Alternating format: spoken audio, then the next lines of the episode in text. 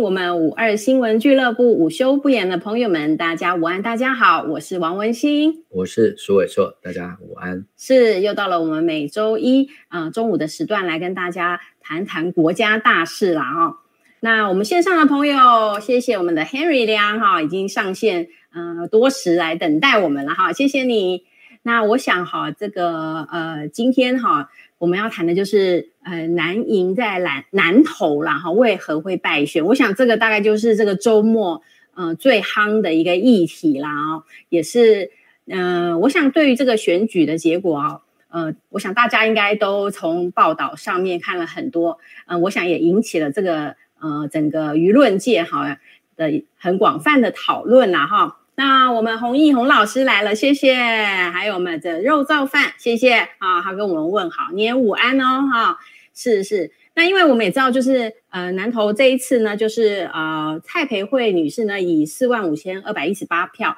就是险胜啊一千九百二十五票哈、啊，就是呃胜选了，就是赢过了我们之前的这个南投县长林明珍来出征选立委了哈。那这次的得票率也相当的啊、呃，投票率也是相当的高了哈。比起这个补选的话，它竟然达到了大概 百分之四十六 的这个投票率。那投票的结果呢，也显示就是说，那个蔡培慧获得了 百分之四十九点二 的支持，好，那林明珍是得到 百分之四十七 的支持了啊、哦。不过因为大家呃觉得有一些，我想今这一两天的这个评论哈。我就整理了一些啦哈，来跟大家一起来讨论啊，为什么这个蓝营在南投会败选？那我想，我想应该也是很多人对这个结果有一些吃惊啊，也或是有一些不意外哈、啊。那我想这个我们希望能够真正的来政党轮替啦啊，然后呃换党做做看，这个念头哈、啊，在选民中间是有的，所以我们也可以针对这一次的选举来看看这两个党哈、啊。到底在这个呃立委的这个补选上的一些影响，然后下一次就是二零二四年的这个总统跟立委的选举咯啊，这也所以南投的选战的结果，呃，真的真的就是最后一次的这个试水温、试金石哈、啊，实战演练了哈、啊。好，那我也在这边跟大家大概整理了一下，我大概浏览了目前这个呃网络上的各式各样的评论。大概哈有整整理了几个重点了哈，那跟大家一起来讨论看看。那像第一个哈，就是所谓这个个人人设的问题哈，就是我们先从检讨这个国民党的一些论点当中了哈，就说第一个就是个人人设的问题，然后像我们这个 Henry 梁很早就是他觉得是人这个选这个候选人的问题了哈，包括这个人设自己有很多的瑕疵哈，然后而且就是在。呃，很多的，比如说关于他的儿子是他的特助，然后也有豪宅的问题，呃，做这个，嗯、呃，所以在坊间就流传说什么土皇帝呀、啊、哈父传子这样的这样的言论就会发酵，还包括一些，呃，这个老县长过去这么多年来他的一些政绩哈都没有兑现哈，包括他们南投这边有很严重的这个垃圾处理的问题啦哈，还有就是所谓的补助老人。呃，健保啦，还有就是，呃，包括什么，呃，南投县竟然是全台唯一一个县市是没有申请这个国民运动中心，因为我们知道有很多的地方都不断的在申请国民运动中心等等啦哈。那这个是第一个，呃，那第二个观点比较多人提到的，也就是说国民党很轻敌啦哈，因为在前三次，因为我们从呃。去年的十一月二十六号以后到今今天为止已经选了四次的选举了嘛、哦、那前面三次国民党赢了，所以呢在这一次又是在南投的票仓好像显示的这个、啊、蓝营就是觉得自己的基本盘、哦、大概是过去最初的民调是大赢大概两位数的这个领先程度啦、哦、所以呢就有点得意忘形之类的啦、哦、那第三个就是说呃，有人就觉得说呃，国民党因为这可能也跟着第二个有关啦，就是属于冷处理啦哈，就是说因为自己的领先程度那么多嘛，哦，那如果冷处理的话哈，比较不会失分啦啊、哦，那也被人家挑战，就说完全是没有空战能力啦哈，因为因为冷处理嘛，然后遇到议题的转换哈，呃，防卫也好，攻击性的这个议题设定好，都都没有看得出来哈，有做好准备啦哈。那第四点，我想我们线上也有很多朋友就是说呃，没有给年轻人机会哈，我想这个应该也是一个很大的问题，也有很多的这个评论员有提到，就是说这个嗯、呃，蓝营看起来在南投南投似乎是没有这个做世态交替的准备，唯一可以看到的就是我们这个老县长呢，不好像在替他的儿子好、哦、来铺路。好，那所以当然就是变成说呃，又联想到之前哈、哦，国民党因为这个有所谓的什么大局条款啦、啊、哈、哦，还有这个什么婆媳之争哈、哦，这这样子的呃，有不少的呃朋友哈、哦，就是会感到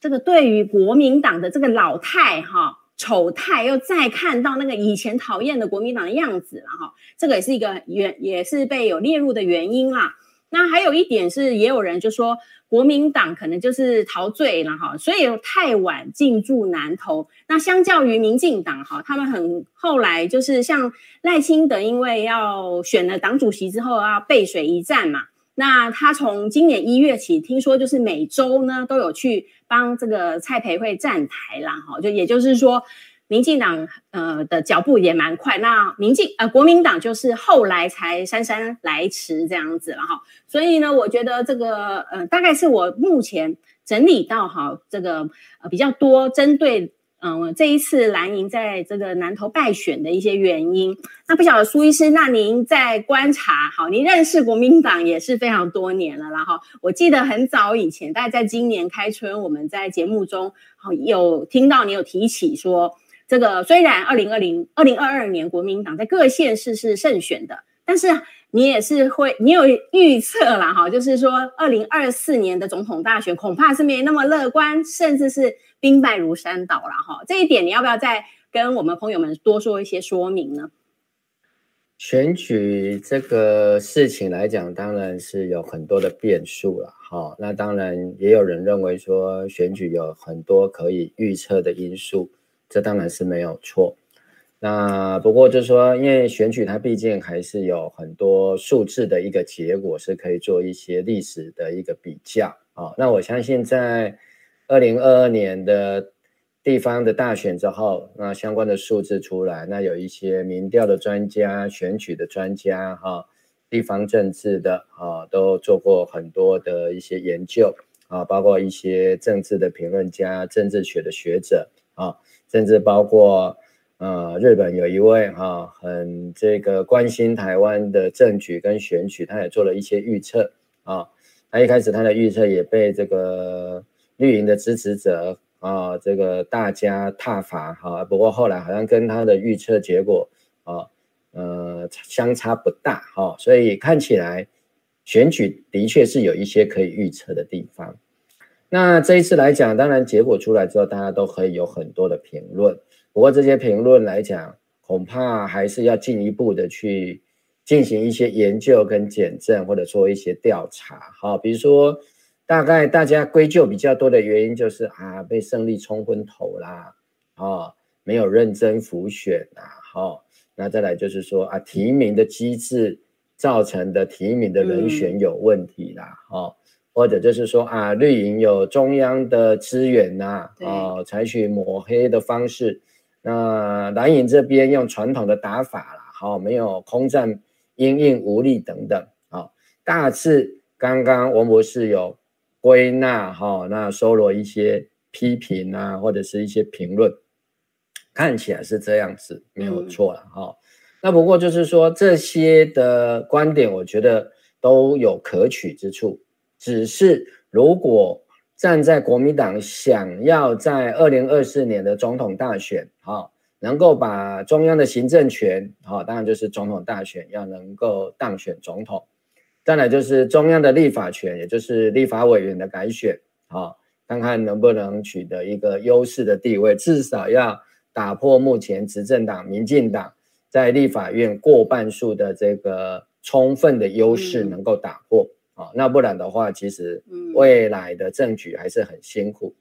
可是我们就要回来看啊，二零二二之所以能够赢，跟二零二四可能会输，到底有哪些客观的数据存在？嗯、那当然，这一次南投的补选，很多人觉得是呃一个很好的结果哦，嗯，好、啊，这个很好的结果就是说让蓝营不要太过于乐观，好、哦。那的确，以我这样三四十年观察选举哈、嗯，因为在台湾嘛，我们就把选举当作像庙会活动一样哈，大拜拜一样，嗯、啊，看热闹一样啊，所以从小到大看的这些选举看的也很多哈、啊，虽然没有做很科学性的比较，嗯，但是大致有一个印象，嗯、这个印象是什么？就是国民党常常输在一开始的乐观上面。啊、国民党基本上它是一个寄存的一个结构，就是它长期就是在、啊、中央执政非常久、啊嗯、一党独大的时期，戒严时期有种种的优势、啊、所以当然养成的国民党基本上就是一个保守性格、啊、不要改变最好、啊、所以国民党常常有所谓的大局条款啊，现任优先啊，嗯、论资排辈啊，让人觉得国民党就是所谓的老人政治、啊、资深的文化、啊、那资深文化这个其实也不是什么原罪，你包括在美国这么自由竞争的地方，其实在他们的国会里面也有所谓的资深的制度、啊嗯、所以它并不是一个绝对的优势或者是绝对的败笔、嗯、端看大家如何去因应、啊、不过这一次来讲当然就有好几个因素夹杂在一起、嗯啊、但为什么我对二零二四的国民党的选情到目前我一直不看好、啊嗯、第一个就是国民党自己的体制，本来国民党就不是一个团结的政党、哦嗯啊、包括在中国大陆时期大家可以去翻一翻、啊、这个民国史大家就可以去看一看、嗯啊、整个国民党历次所谓的五次的改组，为什么会历次历经五次改组、啊，历史课本有写、哦、也有一些幕后的报道，但是大家可以去看一看、哦、那再来就是说在来台湾之后、嗯、我们也可以看到、哦、国民党在早期没有全面民选跟整个全面改选之后，它毕竟不是一个所谓的选举机器，嗯、哦，因为它手上常有太多的行政资源，包括过去有所谓的党营事业、嗯哦、那些资产都是非常的庞大，哦、也会让国民党、呃、在过去的一个选举文化里面去累积一些跟选民的意愿可能不会、呃、那么直接去密切相关的，而是换很多的精神再去所谓的瞧这个提名的过程。那么在这样的情况底下，当然反映在现在来讲、嗯、当然就有很多的呃要去适应要去调整的地方、啊、但是我觉得有几个、啊、对二零二四非常不利的，就是这样子的政党它形成它并没有一套非常稳定的提名制度。嗯，在早期来讲国民党的提名制度很稳定，但是稳定在哪里？那是中央一把抓、哦啊、是由主工会或叫主发会、啊啊、这个决定哪些人可以参选，哪些人可以这个升官。嗯，好，那当然这样的一个方式在国民党慢慢要走向民主政党的过程里面，慢慢当然党中央的权力就没有办法完全不理会地方派系的一些要求或者是所谓的民意、啊、可是现在国民党在野这么久之后、啊、它有没有形成一套啊、游戏规则可循的提名制度、啊、有点像民进党他就比较没有包袱嘛、啊嗯、所以他就大幅度的走所谓的美国式初选那个方向、嗯啊、但是他其实也有非常多的例外，因为毕竟政党要的就是胜选、嗯胜选啊啊、我并不是要固守一套、啊、提名制度，而是这个提名制度有办法选出能够胜选的人是、啊、如果有能够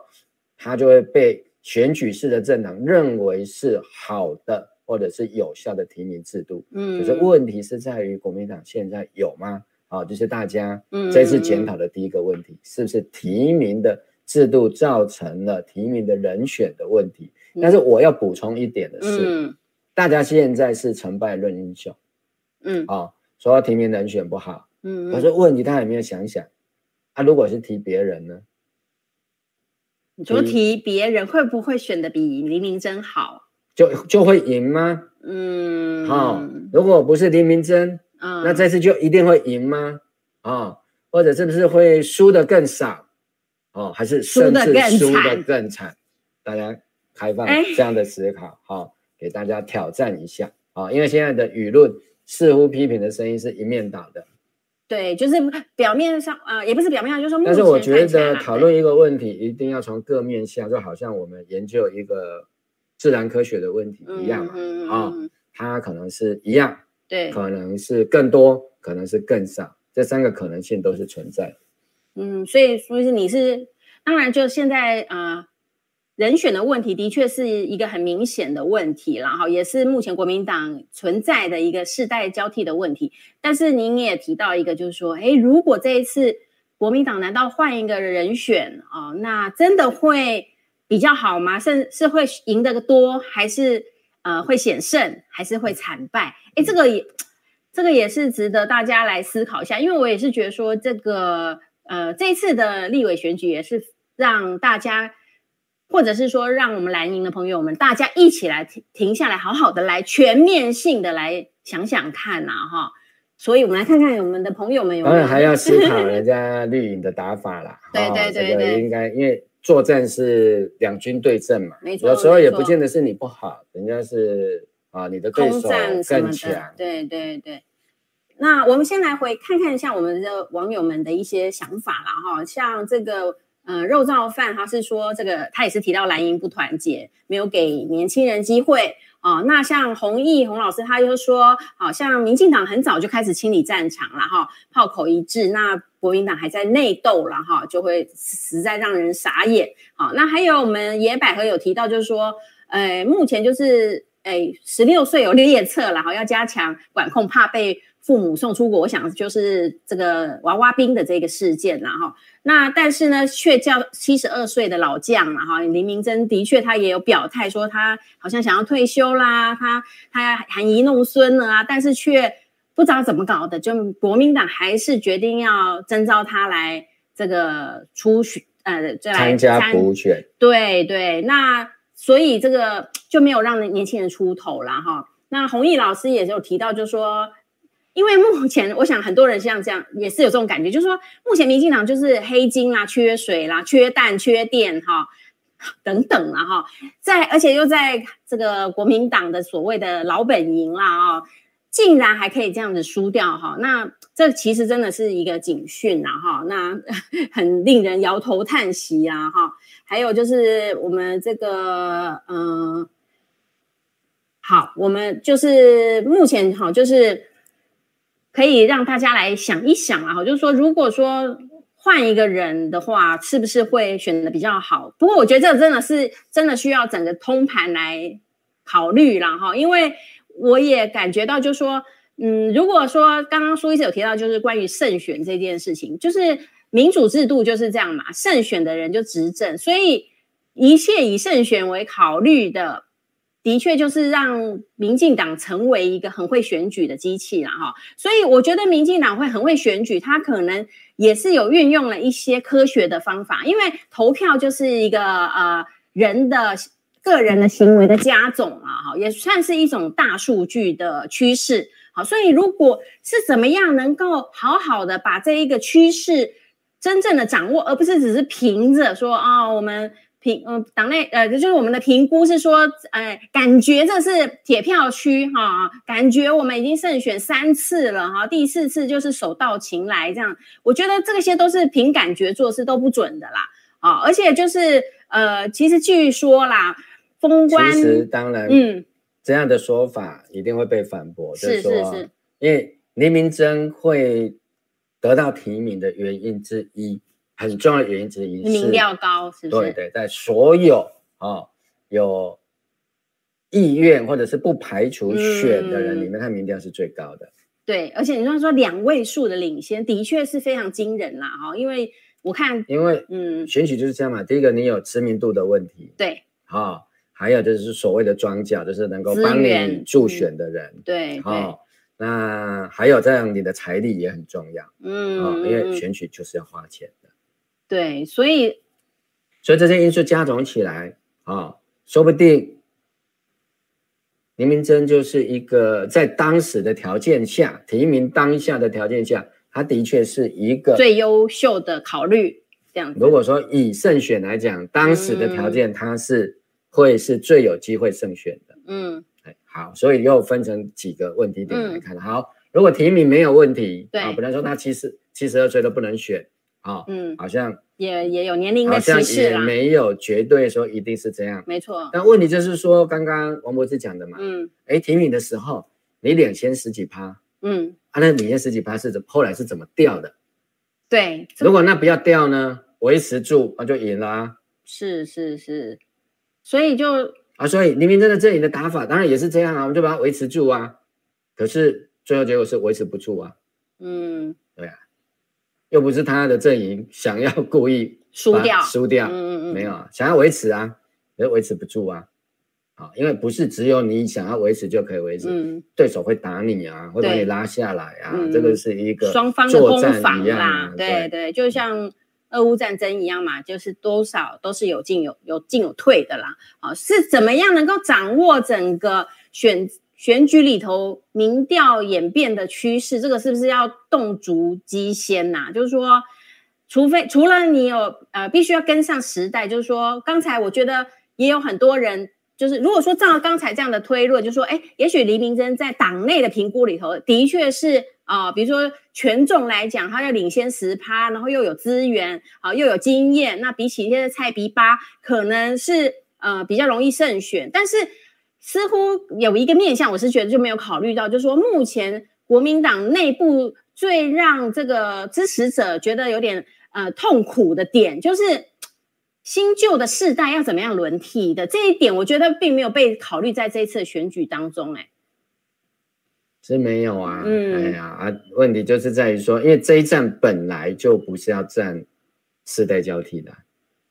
这一战就是要这一战就是啊，因为许淑华当选嘛，对，所以他就留下一个立法委员的缺啊，缺他就要有人把它补起来啊，对对对，对不对？所以如果替党中央辩护的人就说啊，那当然最合理的想法就是你找一个最有机会把它补起来的人啊。嗯哼哼，但是他们觉得，对，因为要推一个人、啊、当时可以选的人里面，嗯嗯嗯，哦，在南投第二选区里面，啊，看起来就林明溱最有机会啊，最稳啊，是找一个最稳的，有错吗？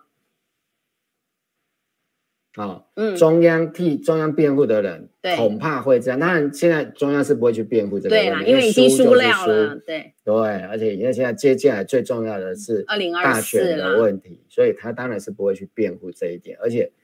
通常因为以南投的第二选区的立委来讲，嗯、第一个他不会改变多少这个现有的政治结构，嗯，再来因为只剩下不到一年的任期，嗯、对，哦，也不会改变。哦，蓝绿的版图，所以他不会太觉得这个是一个政治上面很重要的决战点。嗯、但是当然对民进党不一样，对，哦、民进党可觉得非常重要啦。当然对赖清德更重要、啊，对，这是他的第一站，因为他这个是首战的当选党主席以来的首战啊，没错，哦，所以他当然非常重要。所以这个也必须要考虑你的对手是以什么样的心态在跟你决斗吧。当然啊，嗯，好、哦，当然了、啊，哈、哦。啊，当然，另外一个观点就是说啊，其实输好像也没有什么不好啦，哦，输这么一点点、嗯、哦，因为不是大败嘛，是，嗯，哦，输不到两千票，对，哦，因为另外一种说法是说，只赢一千多两千票而已，绿营本来的估计是可以赢三千票的，哦，这样子，对他们、哦哎，有一种报道的说法是说，是他们原来估票是可以赢到三千票，结果没有赢到三千票，嗯，就赢两千票而已啊，两千不到，不到就达标只有三分之二，对，哦，这当然是估票准确性的问题，嗯，哦，还有当然啊，林明溱又不是第一次出来选举的，对，对不对？人家也是会有一来一回，好、哦，但不管如何，最后出来的结果是这样，而且这投票率还算蛮高，是对绿营比较有利的。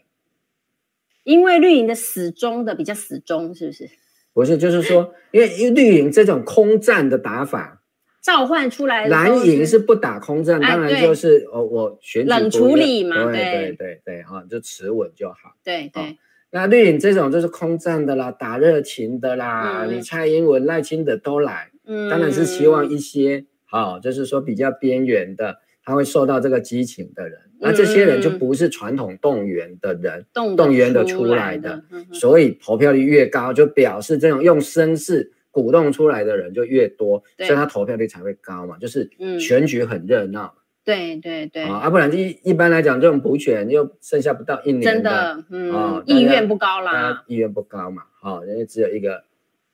选区在选，而也不是全国性的，嗯，好、哦，那看起来这两个人。啊、嗯，也不像说，也不是什么新面孔啦，两边都不是新面孔。对，也不像说当时的林静怡哈、嗯哦、跟严宽恒这样打成一个总统大选的格局，也没有。嗯，这次没有，这次比较低调一点，并没有用这个打法啊、嗯哦，或者说林明珍并没有用这个打法。对、嗯，这当然也会影响整个的投票率。嗯嗯嗯，所以就是嗯，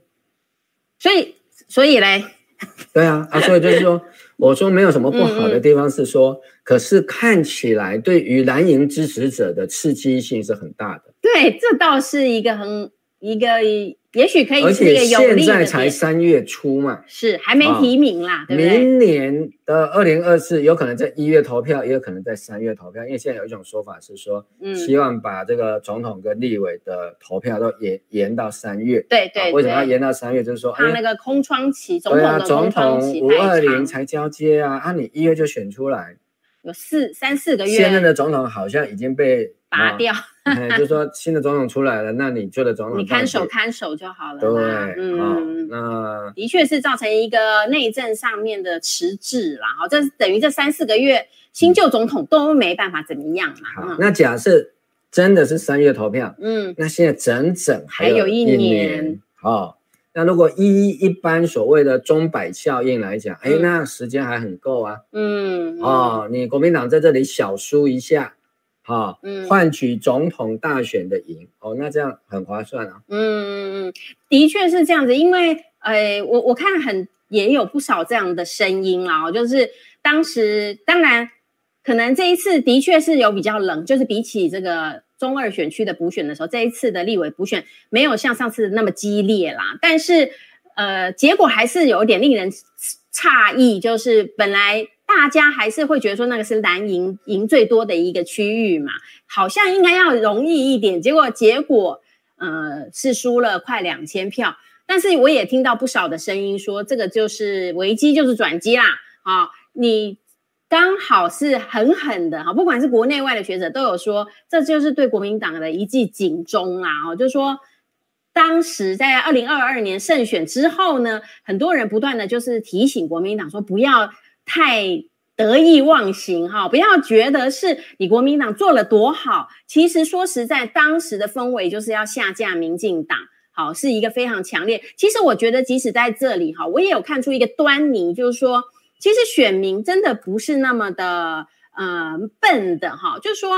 选民他还有他是有自己的抉择，就是说这几次的选举的结果让我看出来其实民民众是希望改变的啦，好，只要一个地方过去都让一个势力执政太久，好，那民众都会有想要换的一种心情，比如说像中二选区的补选就是严家，那后来这个二零二二年的县市长的选举就变天，那这一次林明珍也是因为很多也有不少的这评论专家他也是有提到，就是说他也跟呃严家当时在呃台中的情形的这个景象哈是很像的，那民众还是会希望说，那我都给你老县长做做了那么久，所以新立委就想换人，换一个人来试试看。我是觉得说，我们可以，我可以看得出来，民众并不太想要让一个势力太久。那怎么样去掌握民众这样想改变的心情？怎么样越趋近符合呃民之所欲？也许这个都是这个。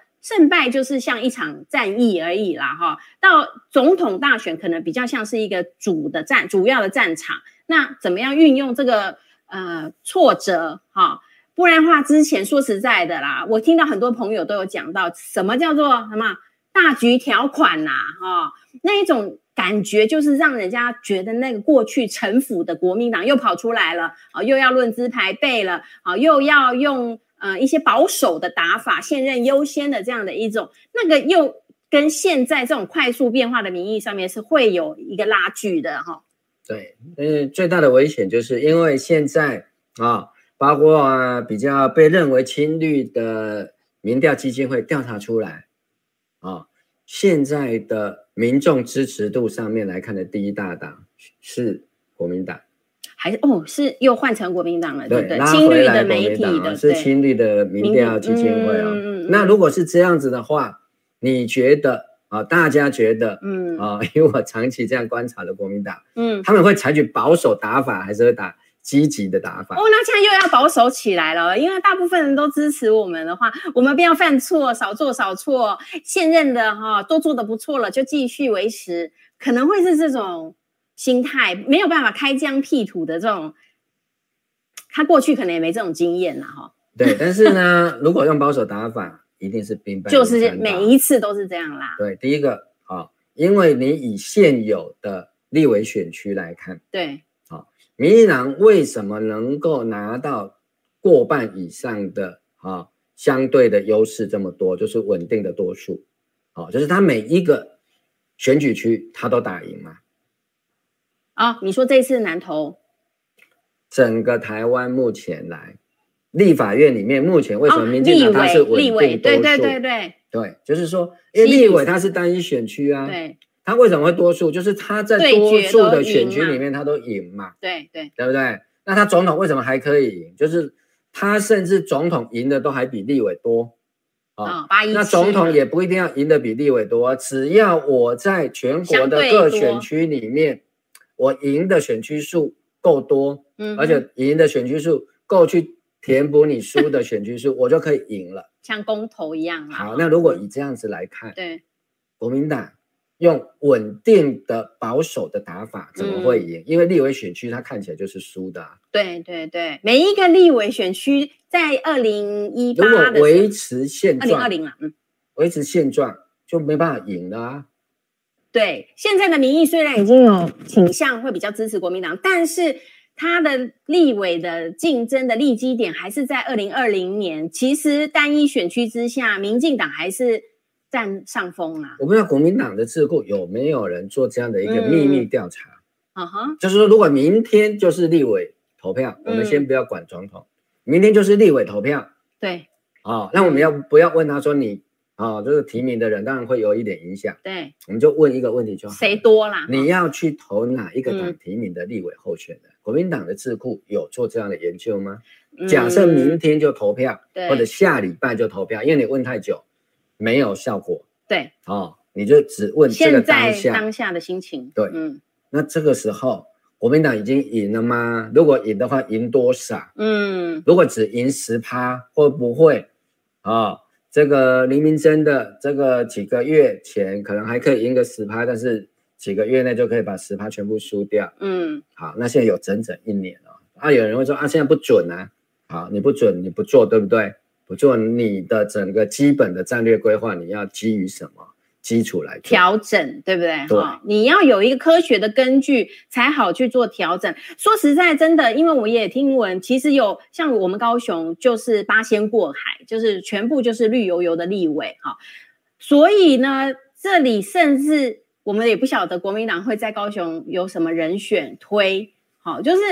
要去投也想要投给另外一个党哦，就是说我我只是因为想要换党做做看，我还不晓得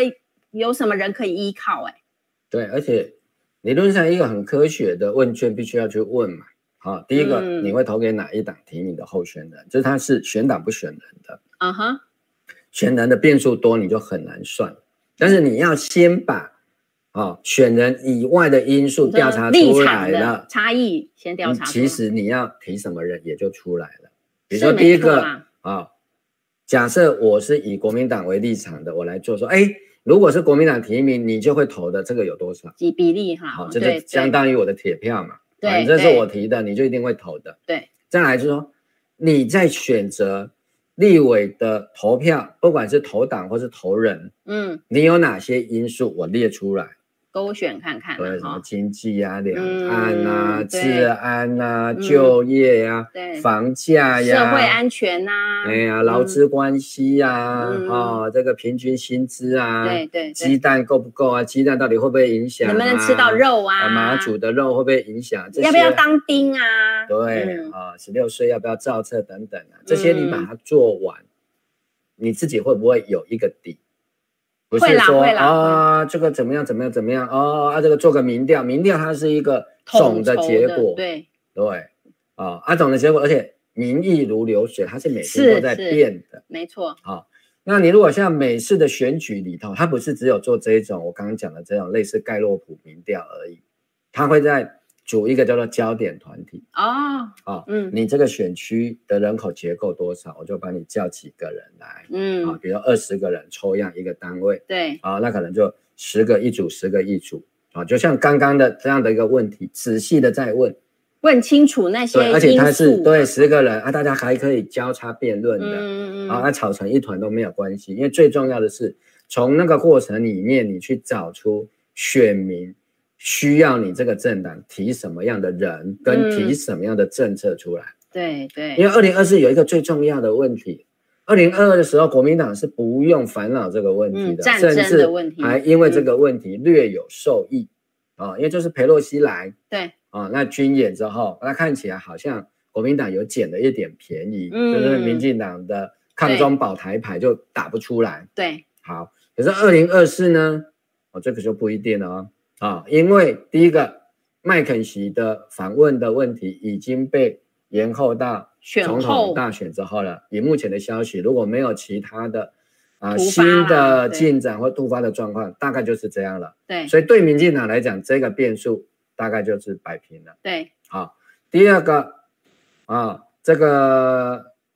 最瞩目的跟赖清德可能被认为最有相关影响最大的就是、哦、台南的贿选案，对，台南市议会的贿选案、啊、那你已经起诉啦，那接下来就是进入司法程序啦，对对、啊、反正你打他，他就说我尊重司法啊，对对啊，我们就看啦，对不对，我们还没有起诉之前我们就停权啦，嗯嗯嗯，啊，那现在起诉我们就看一审啊，一审判有罪我们就把他开除啊，嗯，那可不可以，他有在处理了，就有在，对，风波就会被压下来，然后你论文的问题，他也说哦，不上对不诉愿了，是不是？对啊，不诉愿啦，然后不行政诉讼啦，对，然后赖主席也说啊，未来我们提名的人，你都要缴一个切结书啊，哦，要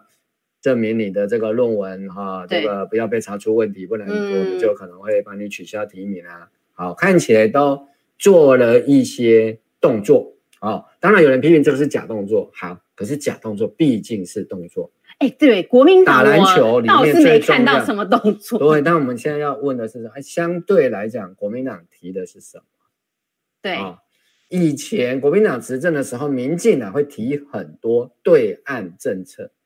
啊、哦，比如说你要核能，哦嗯哦、国民党是支持核能的，国民党就反核。哦，你说对岸是指对立的岸？对，这个叫那个案子，对侧的那个对，嗯嗯，哦，不是不是那两岸的对岸啊，啊哦，就针对你说，就像所谓的影子内阁一样啊，所谓的影子内阁的意涵就是在野党就组一个影子内阁，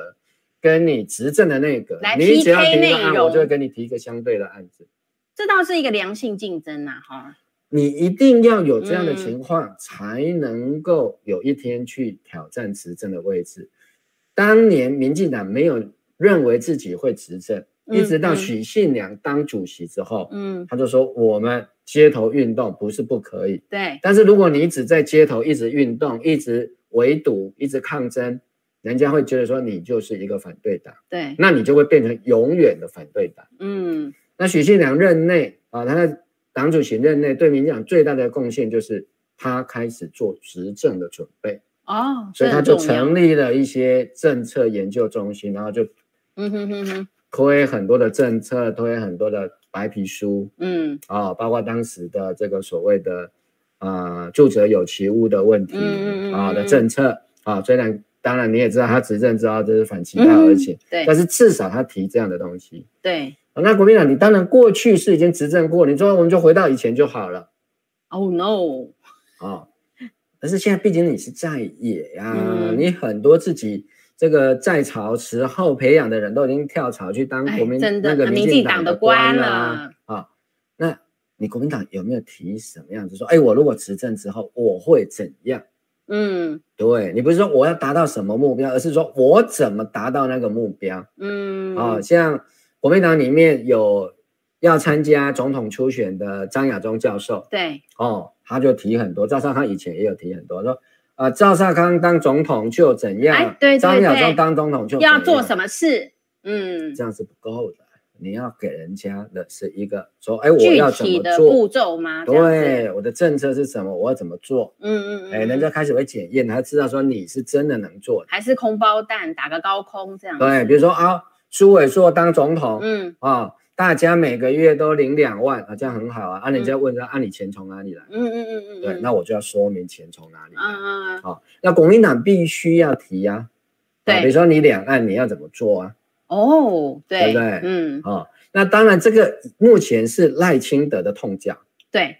但是如果国民党没有把这个东西准备好，对，当赖清德准备好的时候，嗯、那也就是国民党兵败如山倒之时到了。啊，我了解了，对，因为我我了解民进党的确是在两岸论述上有他们的弱点和致命伤啦。其实最近都有感受到他们有一直想要去呃修补这一个论述的缺点缺陷。好，反我觉得民进党厉害就是说他会讲他的一套的道理。好，那有些人可以听得下去，就会觉得说，哎，哦，那这样子的话，呃，中华民国台湾就是代表我们已经独立了啊，我们就不用急着独做台独的动作。哎，有些人可以被说服，那这些人就刚好跟支持中华民国的人就是同融在一起嘛，不用改变现状的，不用独立的，那这样广义的维持现状。对，那你这样子就会有很大的群众基础。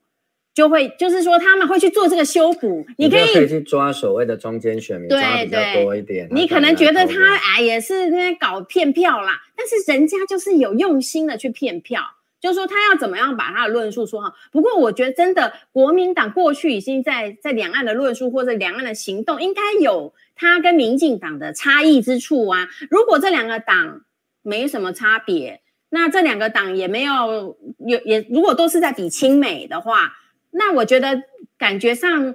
大家会觉得说那我就投原来的就好了。来讲民进党一定会说、嗯、我们执政时期台美关系史上最好。对， 对不对？意思就是我们比国民党嗯还懂美国就对了，我们跟美国的关系更好。对对，对不对啊、哦？就是说以国民党跟民进党对美的关系来讲，哎，我们民进党更好。嗯，所以你想要抱美国大腿的人就投我民进党。对，这是他们的广告诉求的逻辑啦。我们把它当做商品来讲啊、哦，民进党这一家公司它的广告诉求是这样。对对对，嗯，就是它的广告诉求非常的简明，而且就是很清楚啊。你如果是亲美的啊，觉得真的是台美史上关系最好，哎，那投给民进党这样子。在这个论述下很容易的就可以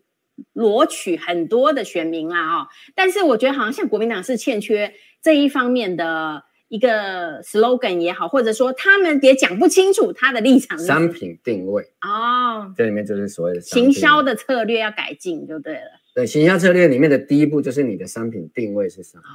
哦哦嗯、比如说民进党定位就是我就是抱美国大腿、嗯哦、然后跟中共、这个、抗中保台，中抗中保台，但是私底下生意一样照赚，照赚人民币。对对，好，民进党的一个三角论述架构就是这样。嗯，其实讲白了就没有其他的了，有没有？嗯，哦，抱美国大腿，对，哦，嘴巴抗中保台，对，哦，伸手赚人民币，对，而且他还会说我赚人民币我厉害啊，哎，他还可以帮你想一个说法哦。对啊，所以。你批评他说：“哎，你现在两岸贸易占比越来越高。嗯”我就说：“对啊，我厉害，我厉害啊，对对我赚共匪的钱。”我嘴巴一样骂他，他还是要、啊、一样赚他的钱，还赚得更多，是不是很厉害？好、哦，啊，一样跟美国大腿我抱得更紧。对对对、哦，这个就是民进党的商品定位。那国民党你的商品定位是什么？嗯啊，比如说在林明溱这个这个选战来讲，跟蔡培慧对打的这个选战来讲，定位是什么？嗯。现在还有机会啦，我说到明年的选举，啊、这一次的失败，比如说蔡培慧就说：“哎，我比较年轻啊，对，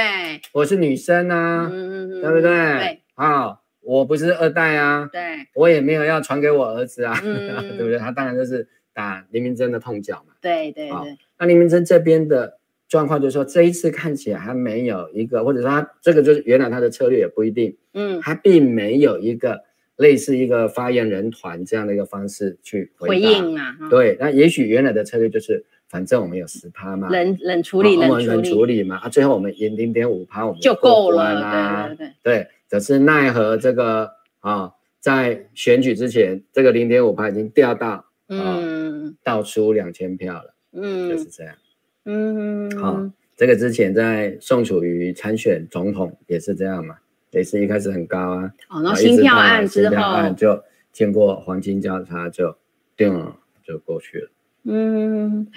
对对对，所以就是说，最后哈，我们还有十分十五分钟的时间了啊。就其实呃，其实我也是觉得，当时看到新闻的时候，觉得是有些诧异的，因为觉得这一局好像也也有一点觉得说，应该是国民党比较容易获胜才是。但是这个结果也让大家觉得，也也让我也有感受到，就是说，哎，选举就是一个战争啦，哈，绝对没有说啊，你你过去有既有的一些条件资源就能够足以支撑到战斗的最后。好，那我觉得到明年的大选，哈、啊，还有很多的时间啦。其实是你说时间不够，是真的也不太够，但是还有足够的时间再做一些，只要有心啦，做积极的调整都是可以。因为我觉得人民想要改变的心意是存在的了。而且我们在看到民进党这样子胡作非为哈，比如说太多的民生问题也好，两岸的政策也好哈，然后呃让人民都觉得非常的痛苦，很想要换换党来做做看，换人来做做看，但是有点在现在陷入了一个那种烂苹果的这种选择。我我我也是从国民党如果没有让人家觉得说换你来做会更好，对，哦，这跟人的心理都一样，这个哈。烂虽然是烂，但是已经在我可以承受的范围，除非你跟我说你的更好、啊。对，如果你是更糟的，那我可能也还是得考虑考虑，交给你，你值得信托。或者是不确定的。哦，对啦，更糟可能都会有人选择。哦，问题是不不确定的话，那就更难，就很难 下, 下决定啦、啊。对，没错。嗯、哼哼哦，那国民党现在我的感觉就是，他给人很多不确定的感觉。包括总统大选到底会是谁？对，到底是要是谁？对，所以这个东西为什么说啊？二零二零的这个选完之后，后面就有很多不确定性。你包括连王宏威都都赢得那么少，惊险。嗯，这个跟之后国民党的很多不确定性是有关系的。嗯，好，比如说到现在大家都还在怀疑。或者在推测到底你们的人选，到底朱立伦要不要选总统、啊欸？真的，真的，真的，真的、欸，哎，啊，就不够一口讲死，对不对？嗯、大家就会一一样都会有疑问嘛，就会觉得说你这个党是不是还在盘算什么？就对了啦。对，哦、好，那既然这些疑问，嗯，不只是我们这些局外人在疑问，嗯，局内人可能疑问更大，嗯，对，就会变这样。啊、哦，比如说这次侯友宜没有下去选前之夜，嗯、对不对？嗯、就会被人家、呃、抓住把柄嘛。对，就拿出来说嘴，就是这样的一个问题在啊。嗯，对啊，就是因为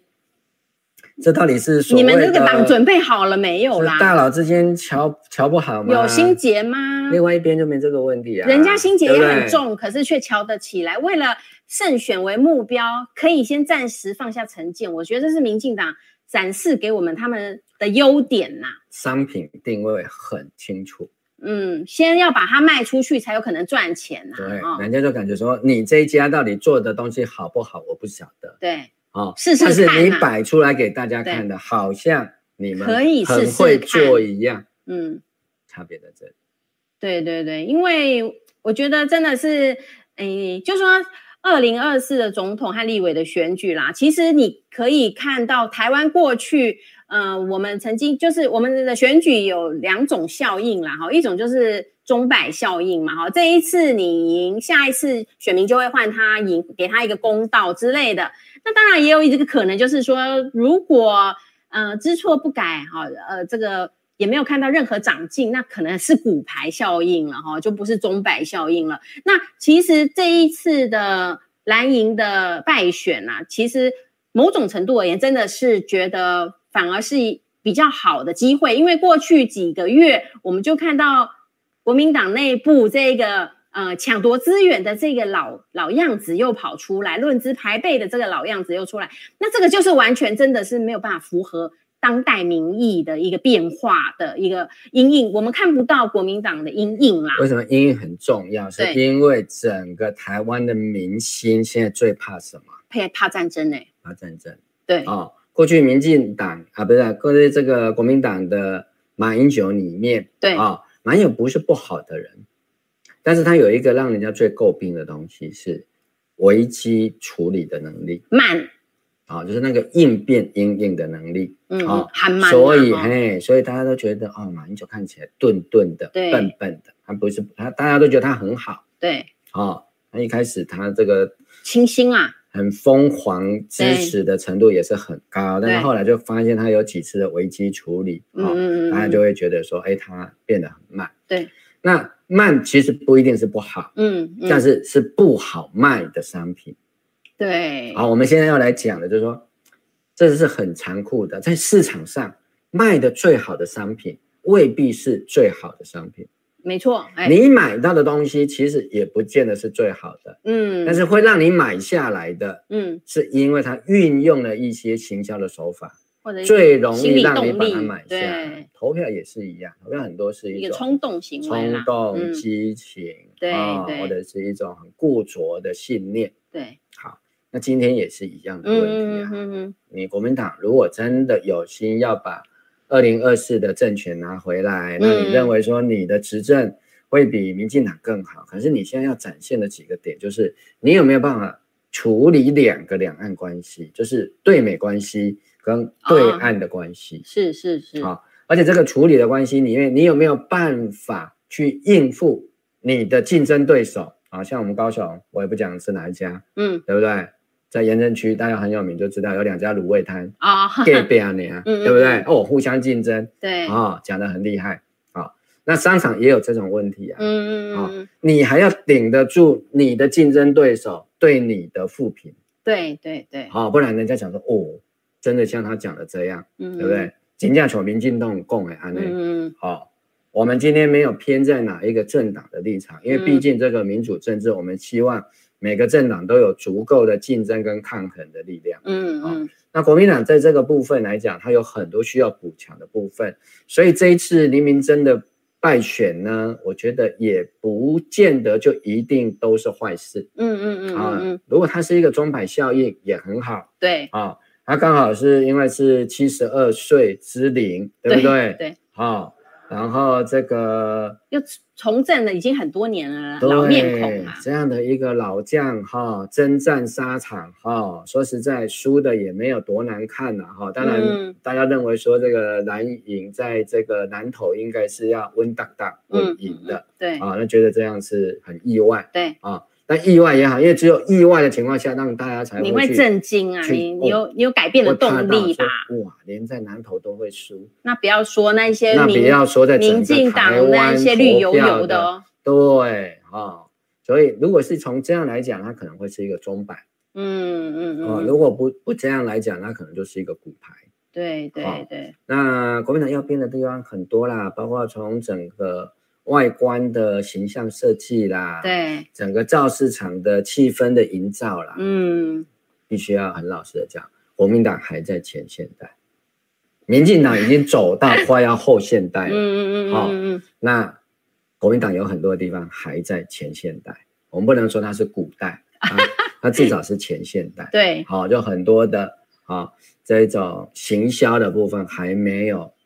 引入很多现代商业的一些标准的做法，对，好、哦，包括候选人的形象定位啊、嗯、设计啊、文宣包装啊、统一啊，就很像人家在办演唱会，人家是电影明星哈、嗯哦，或者是什么 promote 歌星，对，啊，你政治人物本来就是明星嘛，嗯，对，国民党里面的政治人物真的是那个明星度不够，嗯、那。民进党里面、哦、有些都是阿花阿草、嗯、都可以包装的很像明星一样，没错，就是包装的功力很强。嗯哼哼，所以这个 我, 我也是觉得说有时候哈，您我也在 这, 这个短短的三四个月内看到了，就是说民进党其实他也是付出了很多很大的代价啦，就是说他其实在前前三轮的一些补选里头哈，他其实是惨败的嘛，那也经历了三次的选输之后，我想赖清德他之接任主席之后也做了一连串的动作啦，你可以批评他是玩假的啊、哦，就说司法是他们家开的啊、哦，或者是说这个呃论文这个也是没影响啦，但是至少他的动作是有给你做好了啊、哦，那他也去下乡去见了他的党员哈、哦，去安抚了他们的这个党资深党员和了解他们想要的，至少要了解你的选民想要什么，那你就尽量做好、哦，至于做不做得到，其实我们大家都了解，心知肚明啦。但是我是觉得真的是从国民党二零二零 二零二二年胜选之后哈，好像其实有不少的人都有提出说，哎，不要太得意啊，不要太这个轻，就是轻敌啊哈，因为二零二四也是很快的。可是我们也我也比较看不出来国民党在这一点上做出了什么具体的行动，让人民觉得说，哎，这个政党有改革反省的这个决心。哦，他们真的有准备好想要重新执政，哦，这一点上面我真的是有一点看不出来啦哈、哦。也许你们真的有 做, 有做没有包装，对，我用最后时间我讲一点。好，朱立伦找夏立言去大陆、哦，这一招是好，这个非常非常重要。对，但问题是，你做了那么多、那么辛苦、那么风险的东西，对，回来没有好的包装，一下子就。对对，你就是很像公司，你投资了一个很大的成本，嗯啊、哦，你在你的产品的一个食品安全上面，各式各样的东西下了好多的苦心，嗯，可是你没有把这个你下了那么多的成本，耗费那么多苦心的东西的配方啊或者制成啊，嗯，你好好的包装，然后作为你的产品特色，对对对，这倒是真的，甚至还被人家倒塔一爬，你就不太讲。太害怕了，感觉。对，这就叫一直讲，一直讲，一直讲。你就是，甚至就跟民进党引战。对对对，对不对？哎，我们就有办法，为什么你没办法？对呀、啊，这个不是很好的点吗、哦？我可以稳定两岸关系，你就没办法，你就跟他一直讲，一直讲啊，嗯嗯，对不对？啊，你都做了，你还不讲？对，你都那边人家认定了啊，就是这样子。现在就是好好把这个成果自己收割好，自己把它广告好，让大家知道说为什么派夏立言去这么重要，这么有必要，对于两岸的和平有什么什么关联性。你要试着说服民众，民众就会知道说，哦，有一个是专抱美国大腿的，另外一个他说他也抱，但是有办法在两岸上面采取一个。呃，比较稳定和平的沟通，你你这个产品，我大型看过、嗯，我保证不会让你十六岁的孩子上战场、啊。说的也是啊，对不对？啊，你这个这个这句话被蔡英文讲去了，哇！啊，所以我就说这个部分，大家都觉得我们是在给国民党绕亏啊，但是问题就是说，在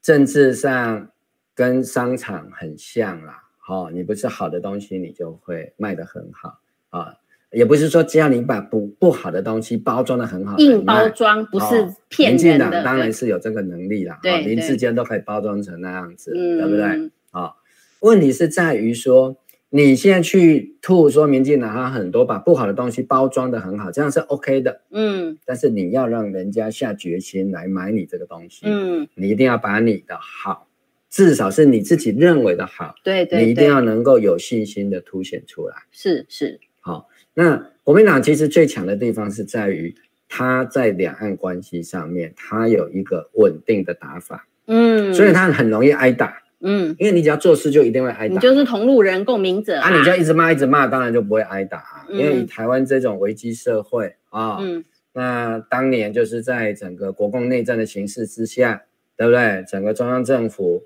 搬来台湾，在这种情况下，当然大家怕的什么？怕被打呀，对，对不对？哦，那这个是一个很基本的心理状态。嗯，所以只要这样子一直喊、一直喊的人，就是顺着大家的那种恐惧心理，嗯，那一定是占便宜的。嗯，问题是解决不了问题。对，好、哦，虽然解决不了问题，可是要拿到选票没有问题。嗯，好，那你国民党第一个你就跟，而且你要做得更极致。嗯，啊、哦，你要比他骂得更凶。嗯，对不对？然、哦、后你要肯定要更挑更挑衅，比他更台独。嗯，你如果要抢这块市场，你就变这样了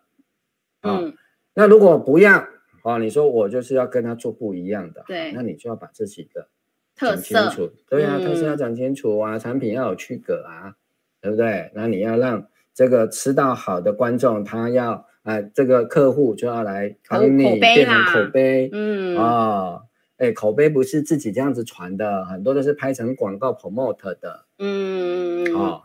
大概时间也差不多了哈、哦。我们对这个部分，我个人啊，就言尽于此啊。反正听得懂就听得懂，听不懂我也没办法啊。哦、是是是，我是觉得说，哎，其实民意没有那么难掌握啦哈。就说我的意思，我不是说选战好打的，我的意思是说去了解民众想要的是什么，然后呢？你我想每一个商品都有它，它要卖给人家的一些意义嘛、理由啦，哈，还有为什么要买你这一套产品的一些重要的点啊。那那这些点呢，也也应该要尽量的讲，不要太害怕说挨打啦。我是觉得说，如果有时候主动出击，其实也是一个很好的防守啊。最怕的，因为我也是觉得观察这几次选举，只要是冷处理的选战，那一次都打得不好。哦，只要冷处理的结果，其实，嗯、呃，已经设定了你的基调，就是不想要主动出击，没有一个积极性啦。那我觉得这些经验啦，我相信国民党也是很多的智库，也这个能人意识也是非常的多，只是说怎么样更靠近民意的心声。然后呢，你们的产品也有优秀之处，不用太害怕被挨打，而且呢。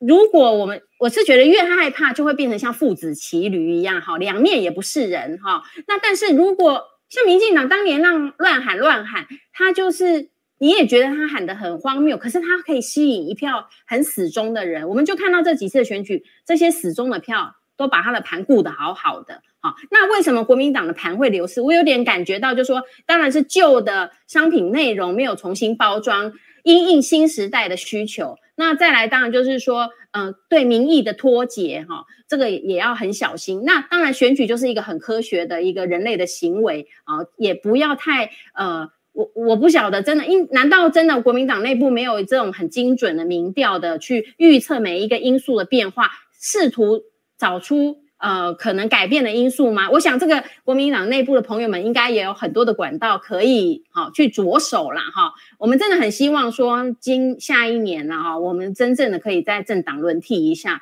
因为太绝对的权力会带来绝对的腐化，而且长期的执政呢就会造成这个整个政坛就是一滩死水、哦、呃，我们是衷心的期待这个是真正的是一个民主的选举、哦、不是被一些傲步哦、就是搞掉了，那真的是也不是全民之福啦。好，那我们也是谢谢我们线上的朋友们的哈，这个在线的支持啦哈。那也非常感谢这个我们这个五二新人俱乐部这个频道哈，坚持的发出不一样的声音。那请各位朋友帮我们一起按赞分享哈。然后呢，最重要的，如果可以加入会员的话，也是成为我们呃支持频道一个很重要的力量，让这样不一样的观点能够在呃呃不不同的地方发生效果，产生呃这些影响。好，那就非常感谢各位的收听收看。好，那我们就下礼拜同一时间再见咯，拜拜，拜拜。